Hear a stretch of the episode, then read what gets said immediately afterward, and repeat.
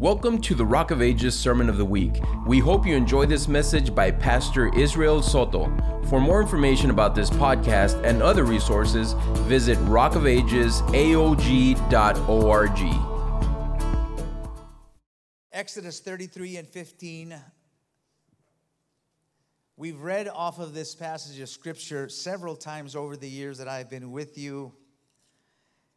And I don't know if you experience these things like I do, but you could read the same verse many times and many times over and continue to receive the same message that you have once gained from it. But all of a sudden, for some reason, the Lord will lead you back.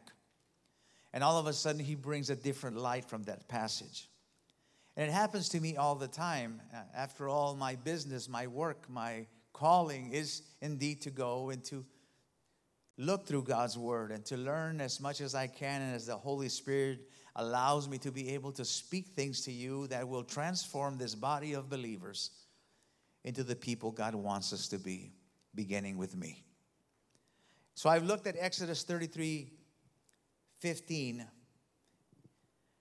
And I've titled this conversation with you this morning simply this The Effects of Seeing God's Glory the effects of seeing God's glory. That means something happens to a person when they truly experience God's glory. Let's read. Then Moses said to him, that is to the Lord, If your presence does not go with us, do not send us up from here. Verse 16, How will anyone know that you are pleased with me? And with your people unless you go with us. What else will distinguish me? Listen to his conversation with God. Listen to his explanation, the plea from his innermost being. How will anyone know that you are pleased with me and with your people unless you go with us? What else will distinguish me? What will set me apart? What will make me different? And make your people different from all the other people on the face of the earth. It's as if saying, listen, if this doesn't happen, we'll be just as common as everybody else. When they look at me, it's like looking at anybody else in any other place, living any other way. So there's emotion in this conversation between Moses and God saying, Lord, go with me.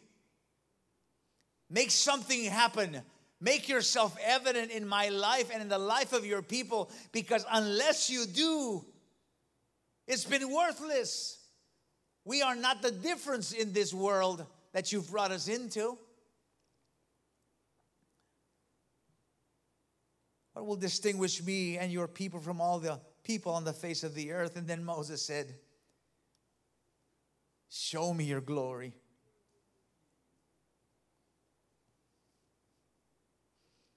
Show me your glory. And the Lord said, I will cause all my goodness to pass in front of you, and I will proclaim my name, the Lord, in your presence. The Lord bless his word. Allow me just for a moment to speak to you on this subject the effects of seeing God's glory. That means you cannot see God's glory without something happening. In the scripture, it clearly states time and time again in the life of many individuals that a true believer and a, a true follower of Christ can indeed experience God's glory. We have seen it in scripture. The Lord reveals his glory to all who ask diligently and seek him. Now, Paul tells us in the New Testament that the purpose for God's revealing of his glory is eh, not simply just to leave us amazed. But God's glory will come to equip His people for the days that they are living in and the days to come. So, what are these effects that we want to speak of this morning? Certainly in Scripture, uh, we've seen it happen. And in the church, we claim it's happened.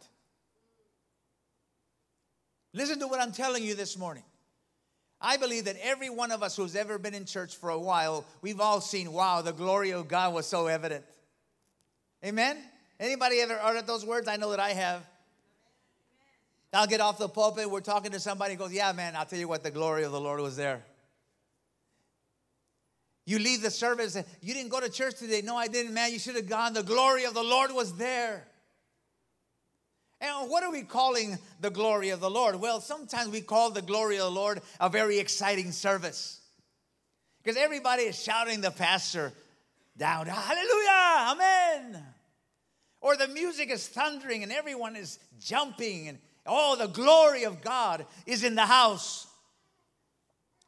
Some people say that the glory of God is when something supernatural happens. Maybe someone receives a, a healing Someone comes in with a backache and the, the, ushers or the prayer warriors pray, and all of a sudden I feel good. Oh, the glory of God was there. We identify the glory of God in our own terms. We, we have called it something. We believe what it is. Some other people say, you know, I know God was there. The glory of God was there. Oh, every hair on my arm stood at end in my back. I felt queasy. I felt, ah. We had people walk into the sanctuary. He said, Pastor, we walked into the sanctuary and my hair stood at end. I, I felt the, the Spirit of the Lord moving, the glory of the Lord. Some other people will witness certain epiphanies in the church. I saw a light. Uh, Pastor was preaching. I was told one time, and Pastor, I looked beyond you and I saw like a the form of an angel. Other people are saying, you know, we, we saw the room light up. Or we saw some kind of angelic appearance or something. That was the glory of the Lord. So we identify the glory of God in very different terms. in very different terms. We all have a certain description of the glory of the Lord. Now, as I mentioned these things, uh, I do certainly believe they are all related in, in a certain manifestation of God's goodness and glory. I, I agree with that. Uh, God revealing He is there. But I'm speaking about the glory of God. There's another aspect to the glory of God that leaves unmistakable proofs that He was there or that a believer indeed experienced that glory. And that glory comes not only to affect us externally, as I've just mentioned, everything we said is all external. It's something you saw from the eyes out. I saw the glory, or I, know that was the glory. I felt like that was the glory. It's all an external experience. But in the life of Moses, as I read more on him, I find that the presence and the glory of the Lord was physically identifiable the moment he saw it. Now, Moses was experienced in seeing the glory of the Lord like we have. He had heard the mountains shake. He heard the rushing winds. He had felt the earth tremble. He would soon see the Red Sea split. He would soon experience the gushing waters out of a rock. All these things were external experiences that he either had before or was fixing the handle or to have as he began to move the people of Israel forward.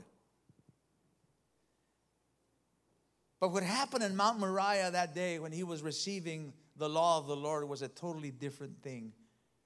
And this had to happen before anything else in his life took place so that he would endure. For him, it wasn't an external manifestation of the glory of God that catches our attention in this, it was an internal manifestation of his glory. Fact of the matter is, ladies and gentlemen, that what happens to you on the outside seldom will affect you. It's what happens to you on the inside that will change you. And that opens up just so many thoughts and brings out so much understanding as to why in the church we find so many lukewarm Christians. We find people who can come into the church and, and pray and worship for a moment and then leave and walk out as if they have never known of God. People that from one moment to the other can be real excited about serving the Lord. Oh man, it's awesome. It's great. And all of a sudden, just like a change of clothes, they have no desire to read God's word, no desire to pray. This fact here it brings so much understanding to the whys we can never continue on a steady walk with God, many of us. Even though you've been in a service where you've seen the glory of God. Even though when you've seen, uh, we, oh, the glory of God was manifest, and still you find yourself uh, at some corner of some bar in some club. So, what is the glory for? It's a powerless glory, then. For someone to confess, I've seen the glory of God, and walk away as if nothing, then there is no power in that glory. Do you understand where I'm going? The church today speaks of the glory of God anywhere and anytime with such simplicity, uh, with such a trivial attitude. Oh, the, service, how was it? It was glorious. That it's lost its meaning. Ladies and gentlemen, I'm here to tell you this morning that God has never revealed his glory to anybody just to make the hair at your arm stand at end. He's never revealed his glory just to get you to go and tell somebody, oh, it was a glorious service. Go to my church, it's really exciting. The glory of God is there. It's never been for that purpose, and Moses proves that to us in his life. Moses had a serious relationship with God. He knew God in a, in a very personal way. Enough for God to speak to him, the Bible says, face to face, as a friend speaks to another.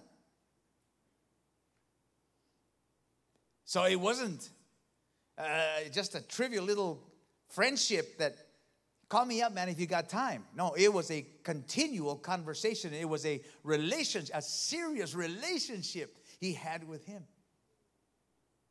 But still, we find him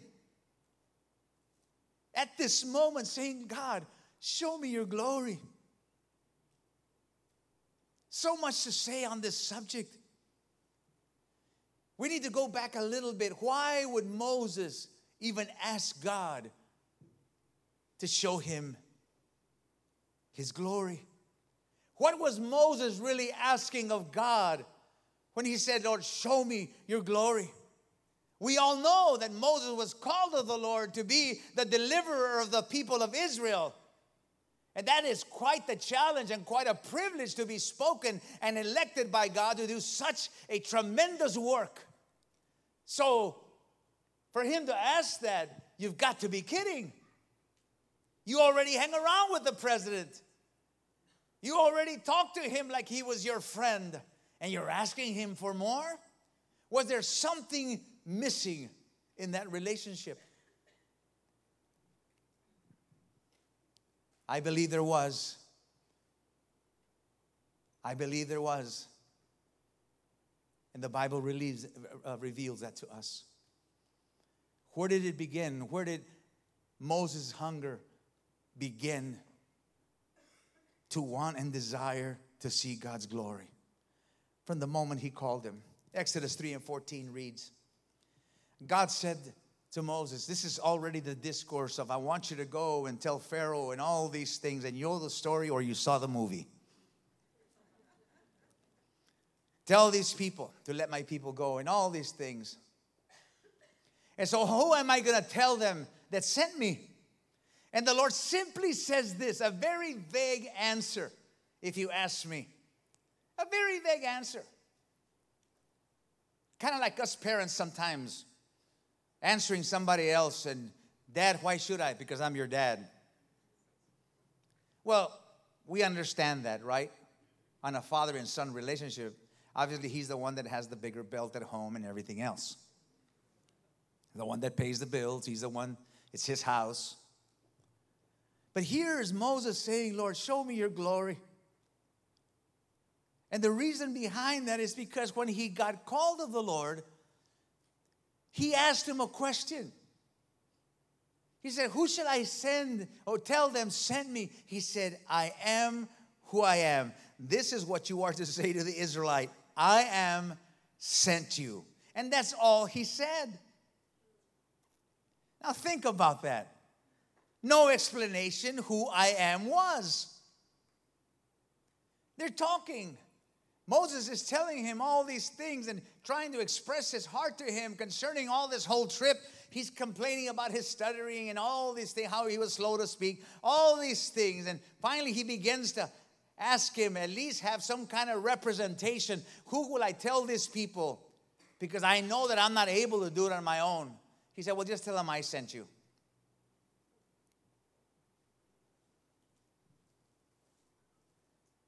So, what was Moses really asking? There was a problem with just simply hearing, I am sent you. See, because Moses in his mind understood at least a few things, I'm imagining. That he was going to go face the biggest authority in the world of the time, Pharaoh. That was the biggest, strongest, and vilest government of that existence back then. And the Lord was sending him to do this job, which was impossible until that day. Nobody he had conjured up or had the strength or the courage enough to go face Pharaoh on behalf for 400 years didn't have the courage to go tell Pharaoh, hey man, you're being mean with this tribe of people, let them go. But now God calls Moses and said, I want you to go. He said, well, well, okay, I agree. Let's do this. But with what credentials? What do I tell them? Certainly, he's not going to be afraid of me. So, who do I tell him? Where's my badge? How do I show him? Listen, I'm FBI. I have to come into your house, and whether you like it or not, I have the authority to come into your house and check it out. Or I'm this authority here, and I have this particular. And God said, No, just tell him I told you. I don't know. See, this brings to the whole idea, uh, a whole different idea as to wanting to see the glory of God Moses wasn't asking for a show of power.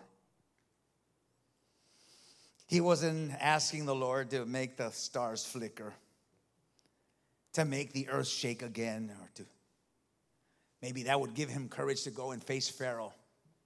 Nothing like that would, would change anything. Again, I tell you, Moses had already experienced so much of that when it comes to the external things of God's glory. Isn't it like us, ladies and gentlemen? As I mentioned before, we've all seen God's glory in some fashion. Christians today have their relationship with God. We've seen His power. We've seen Him heal. We've seen experiences, had the deliverances in front of us. We've seen Him turn sinners into saints. All these things, all this is external. But what Moses is asking now, he said, Show me who you are. Show me who you are, God. What he said, Who should I say sent me? He said, Me. And the next proper question I believe that all of us should ask God, and maybe few of us have, is Lord, so, who are you? We base our relationships with God on external appearances, external experiences, things that don't affect us on the inside. But Moses is crying out. He said, The courage that I need to carry on what you've called me to do, to live my life after the call you've given me, to continue walking faithfully before you, I need to know who it is I'm serving. Who are you, Lord? Show me your glory. What happens to a people who see the earth shake? Once the earthquake is over, they go back to business. What happened in 911? Not speaking lightly of it, it's a tragedy. But we are told, uh, New York Times, every newspaper in the world said the day the world prayed. Well, why aren't they praying anymore? Thousands are on their knees for Israel. Today, as Hamas, as all these things are happening in the war, everybody's praying. Why weren't we praying before? And if tomorrow we hear news that there's a ceasefire and they came to an understanding and everybody's going home to mourn their dead and everything's gonna settle, then we go back to playing our games. I wish somebody was listening this morning. Do you understand what I'm saying to you this morning? Nothing external will ever change you. Nothing. Nothing you see God does will ever affect you. Nothing. It's what you experience on the inside. Nothing about him. You see, Moses knew him better than you and I. He, they conversed, they, they knew each other by name. And the Lord said, I know you. When he spoke to him, he said, I'm going to go ahead and show you because I'm pleased in you and I know you by name, he told Moses. Then Moses said, Well, then show me who you are. Because the only way I'm going to continue in my walk is if I know who my Savior is. So we see now that the glory of God takes a different light. It's no longer watching an exciting service. It's no longer hearing a really beautiful, glorious song. It's no longer seeing somebody over here give their life to the Lord. All these things are nice, and those are great things that reveal again the presence of the Lord. But when it comes to seeing, the glory of God. God reveals His glory for one reason, and that is to show Himself to you how He wants you to know Him, so that in turn you will begin to emulate who He is and begin to live your life according to His will.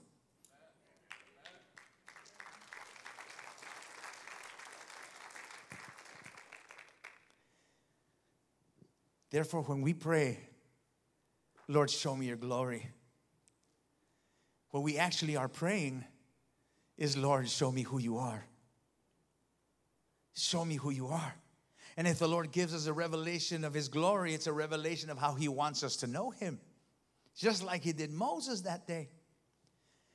God answered his prayer. And to Moses' surprise, listen to what he saw.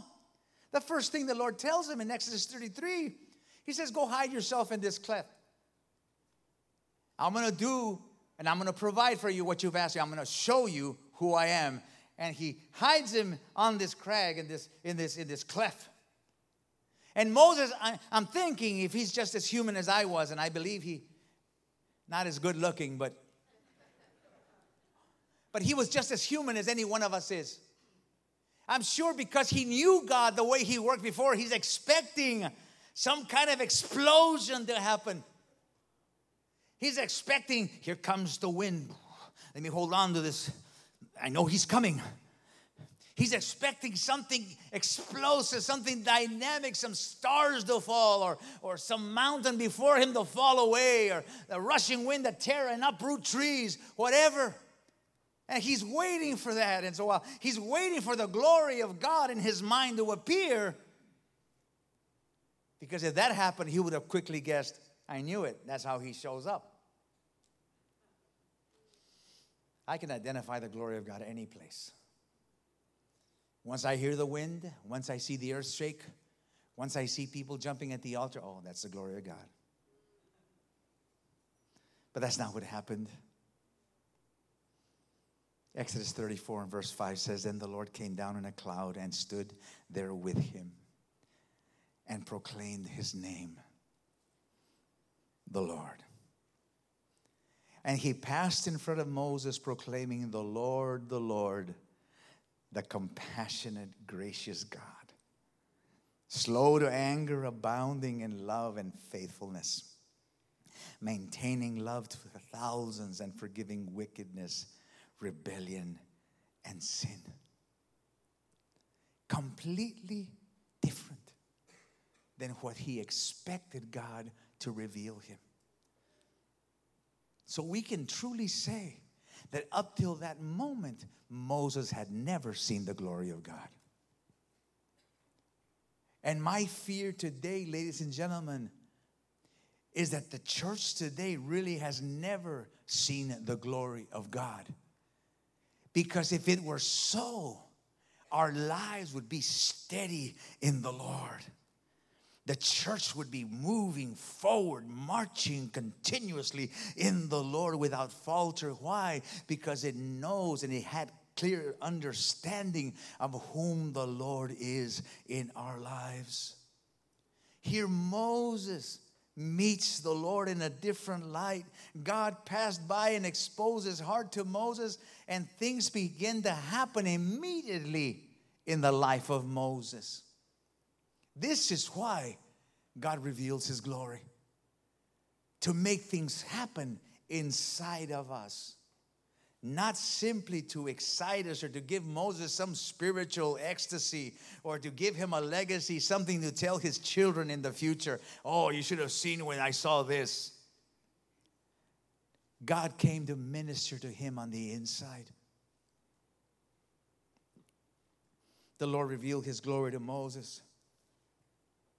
It was no longer an external relationship, it was an internal knowledge of whom the Lord is. And this applies to all of us here this morning how we need the glory of God so that we can indeed be changed on the inside. You see, when Jesus came, ladies and gentlemen, he came to us as the image of exactly who the Father is. The Lord deposited everything he is in his Son in the form of Christ. When the Lord Jesus came in the flesh, it was his full revelation of the Heavenly Father's mercy, grace, goodness, and desire to forgive. God wrapped his whole nature in his Son. And if Christ is going to be revealed to us, he comes to reveal himself to us for the very same reason that we might be able to understand the heart of the Father. This is the glory that was trans- that was passed to Moses on that mountain. Christ brought to us that we might experience through him. It's impossible for anyone to remain the same who has ever seen the glory of God. I can say that because no one in Scripture that I have seen who that has ever seen the glory of God remained the same. I heard a difficult saying from a man one time, and I was sitting in the pews when I heard him say this. And I thought it was kind of judgmental and kind of ugly at the time, but then you wonder of the reality. He said, You know, if anybody could ever walk away with, from God, they never knew him. Isn't that a tough word? Where's this guy? Well, he used to worship. He used to be serving the Lord. Really? Uh-huh, what happened? No, he's back to living his own sinful life. Well, he never knew God. That's a hard saying. But I wonder if there's meaning to that. I wonder if there's true meaning to that. That you really never had a real experience with God if you can walk away from Him. Who can walk away from the Savior of the world? Who can walk away from someone so compassionate, loving, and forgiving, uplifting, encouraging, comforting? Who? Anybody can walk away from a hornet's nest. But who's going to walk away from a loving embrace? So, did we ever know whom Christ was if we're able to walk from Him? Jesus was experienced in the glory of God. Matthew 17 tells us so. After six days, Jesus took with him Peter, James, and John, the brother of James, and led them up high to the mountains by themselves. And there he was transfigured before them. And his face shone like the sun, and his clothes became as white as light. Just then appeared before them Moses and Elijah, other men who were experiencing the glory of God. And the Lord spoke, He said, This is my son in whom I am well pleased. You see, ladies and gentlemen, you see how we've taken the glory of God now from external experiences to the internal relationship. What kind of glory have we been seeking? When we come to church, what is it that you're looking for? Well, let's just go see if God moves in that place. You know, some people will go church to church. Let's go see if God's moving in that place. And what you're looking at is for an external evidence, No. No, the pastor's boring. The music is ah. It's too cold. The pews are bad. No, they don't even take care of that place. Oh, the venue's this, the venue's that. And you're looking for external things. And you're empty inside.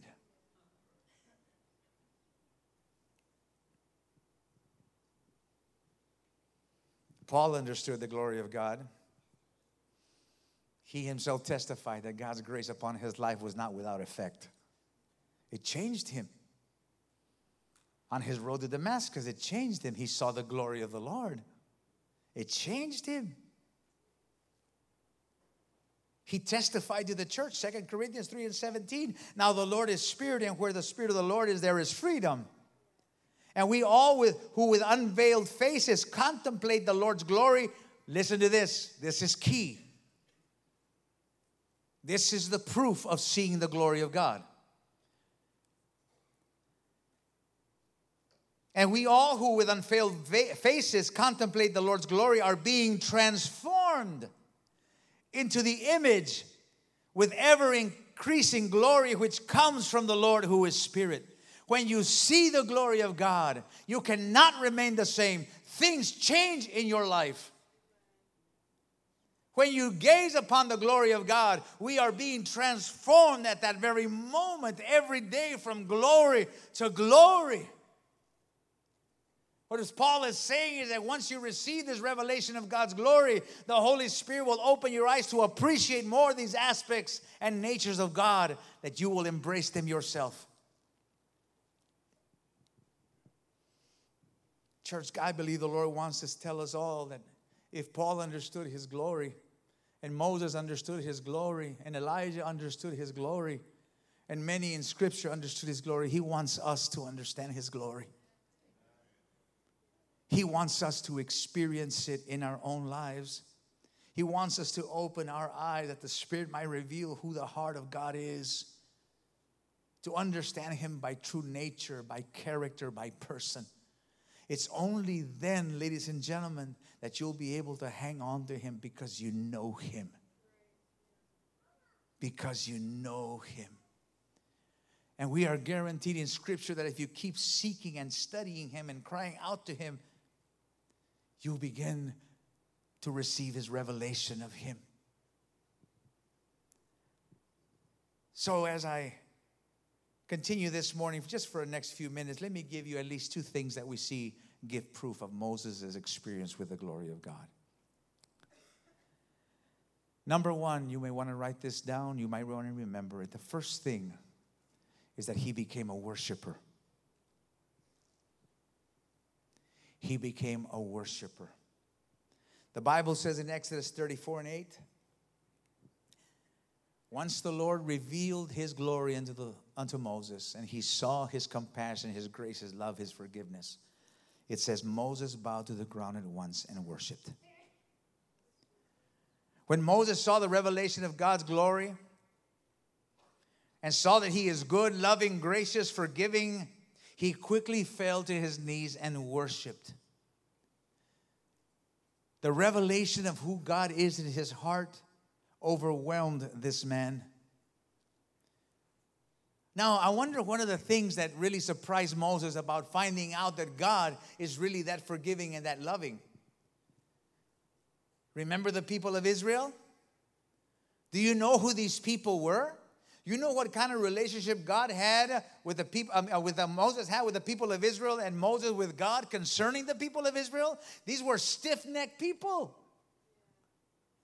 idolatrous people, rebellious, doubtful, criticizing, impatient, and backsliding people. And Moses, in his manhood, in his person, like any one of us, when you deal with somebody like that, you automatically uh, are going to explode in your person and say, Well, listen, these guys are horrible. Get rid of them. Get rid of them. Lord, you, you're God. Put them away. Anytime you turn your face from these guys, oh, they go through suffering and oh, they bend their knee, oh, God is God and no one else and all these things. But as soon as you, it goes well for them, here they go, molding for themselves a golden calf. Hmm.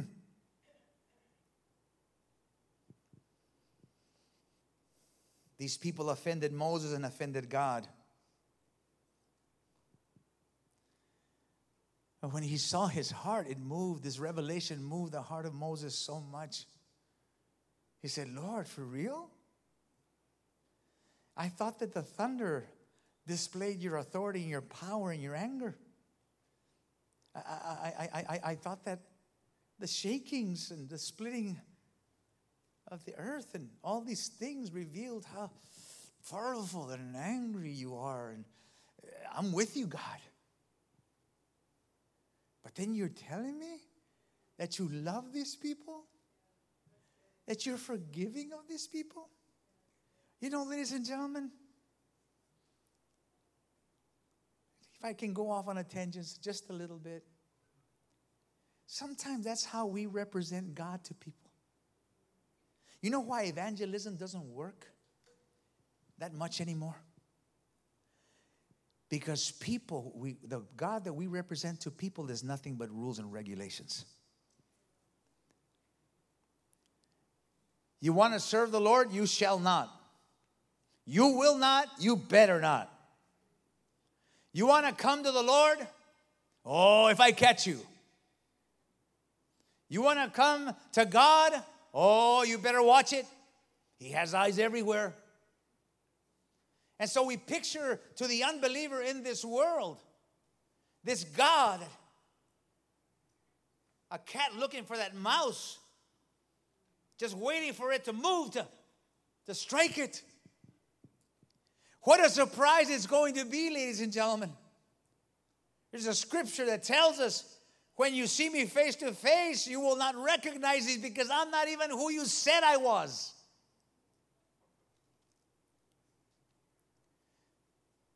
And Moses saw the heart of God. He said, Really? I'm angry at these people.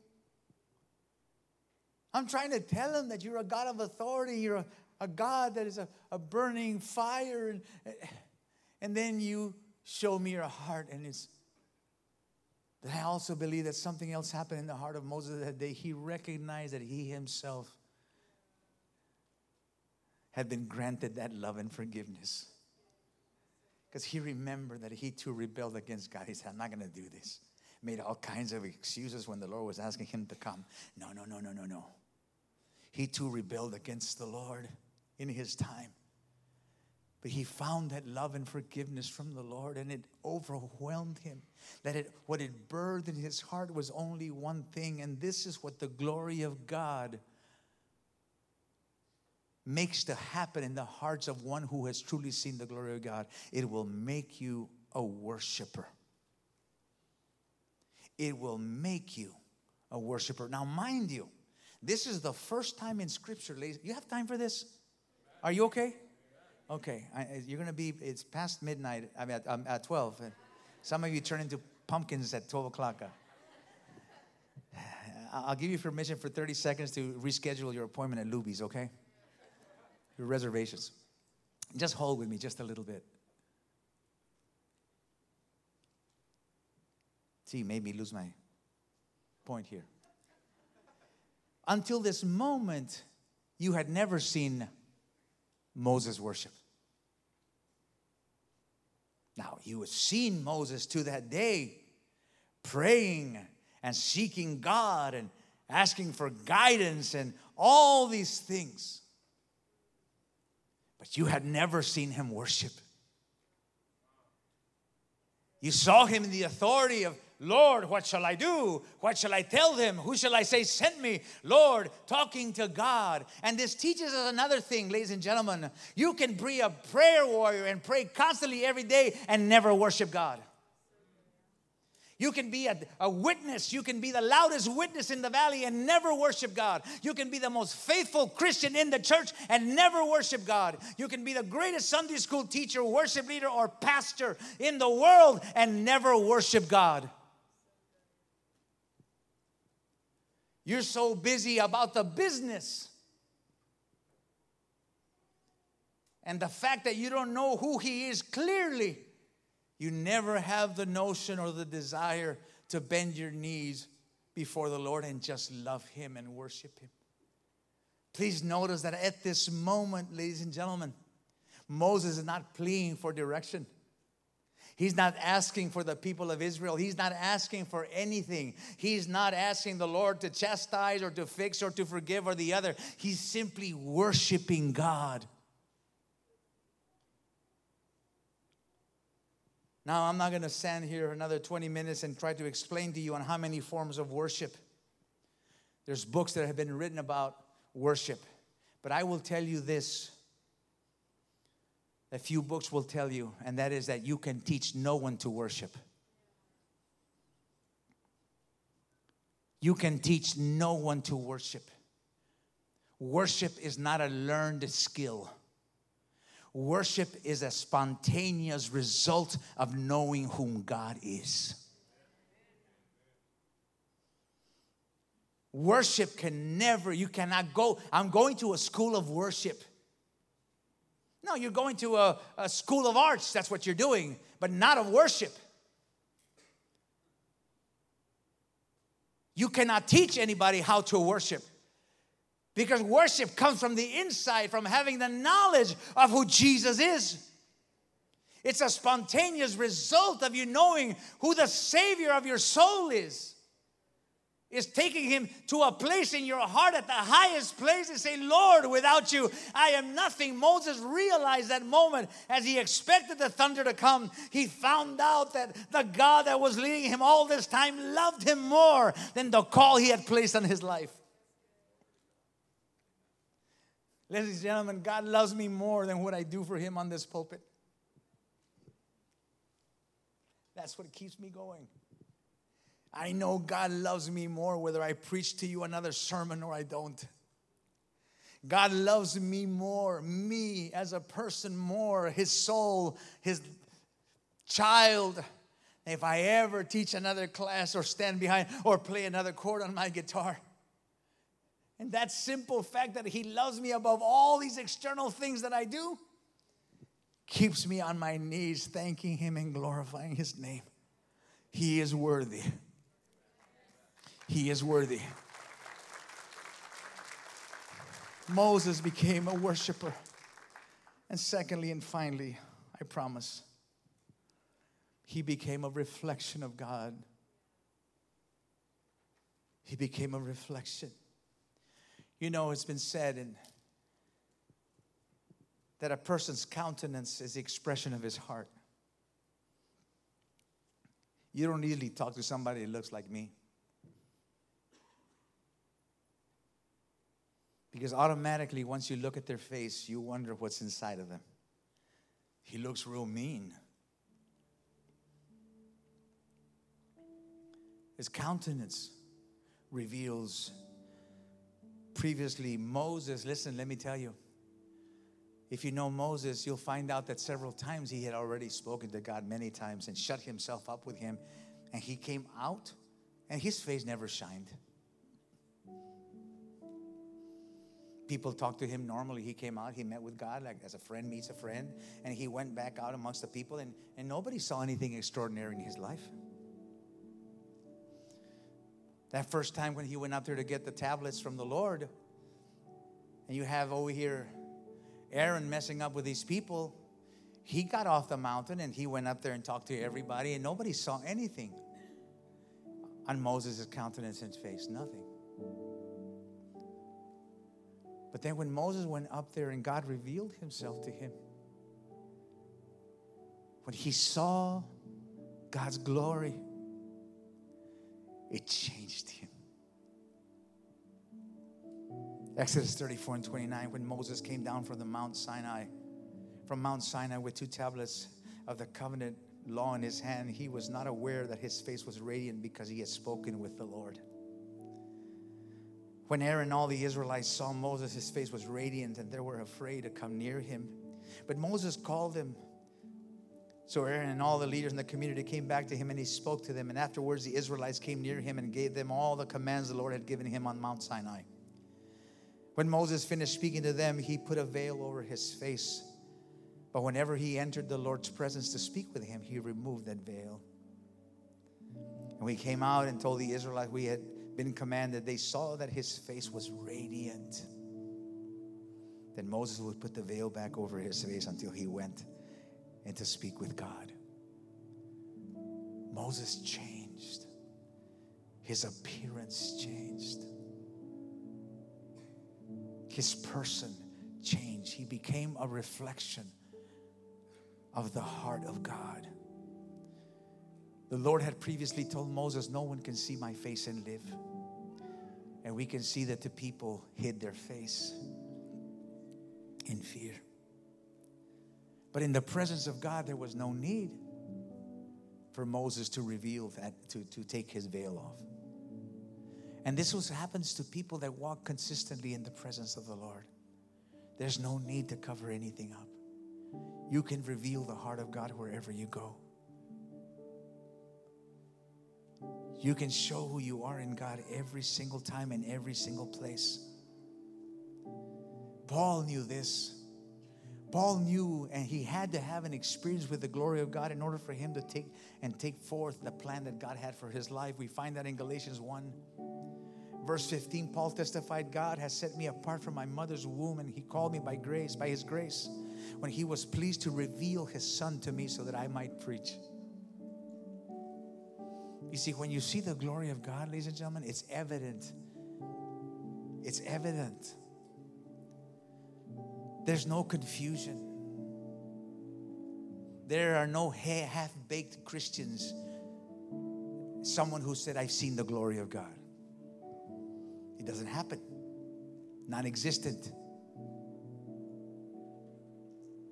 Because you can't remain the same you'll become a worshiper and you'll become a reflection. How we need, and I believe the Lord is crying out today for His church to begin to reflect His glory.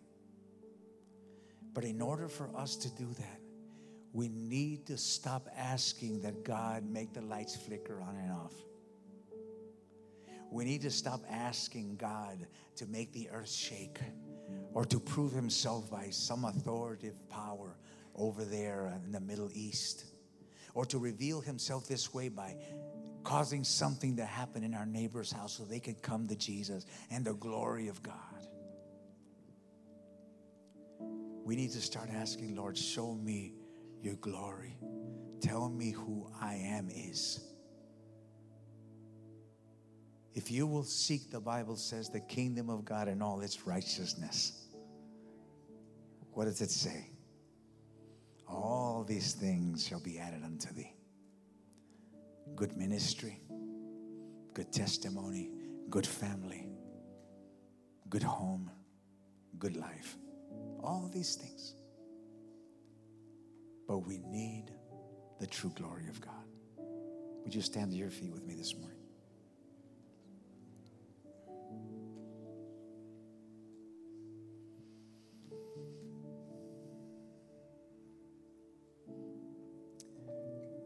God doesn't want us to walk around with a false identity. You know, in today's world, we're required to have an ID. And the reason you're required to have an ID whenever you're stopped by the law or anything else now these days, the reason they do that is because that ID identifies who you are. Now, if you're ever caught with a false ID, that's a crime. Yes? It's crime. Is this who you are? Yes, it's who I am. Then they'll investigate, they'll find out that the picture is bogus, it's wrong, it's, a, it's not who you say you are. Now, people are punished for that kind of crime. Many are rejected and are no longer able to come in certain places because they once produced a false identity.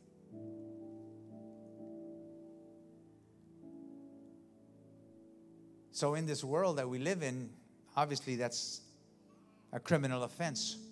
But in the eyes of God, in the eyes of the church, you know what that kind of work is done? It's called? It's called hypocrisy. That means You say, I've seen his glory, and yet there's nothing different about you that gives proof of that glory. You're providing a false ID. God wants us to be genuine. He wants us to be real. Whenever you're asked to show your ID, they need to match up with someone who says, I've seen his glory. And they'll look at it and look at you and go, Yeah, that's you. I can see it in your countenance, and I can see that you're a worshiper. Everywhere you go, you worship his name. You have no reservation and no hesitation revealing your love for God because you know who I am is. I want to know him. I want to know him. Does anybody want to know him anymore? Does anybody have a need to know God anymore? Are we satisfied with the externals? God doesn't want us to be.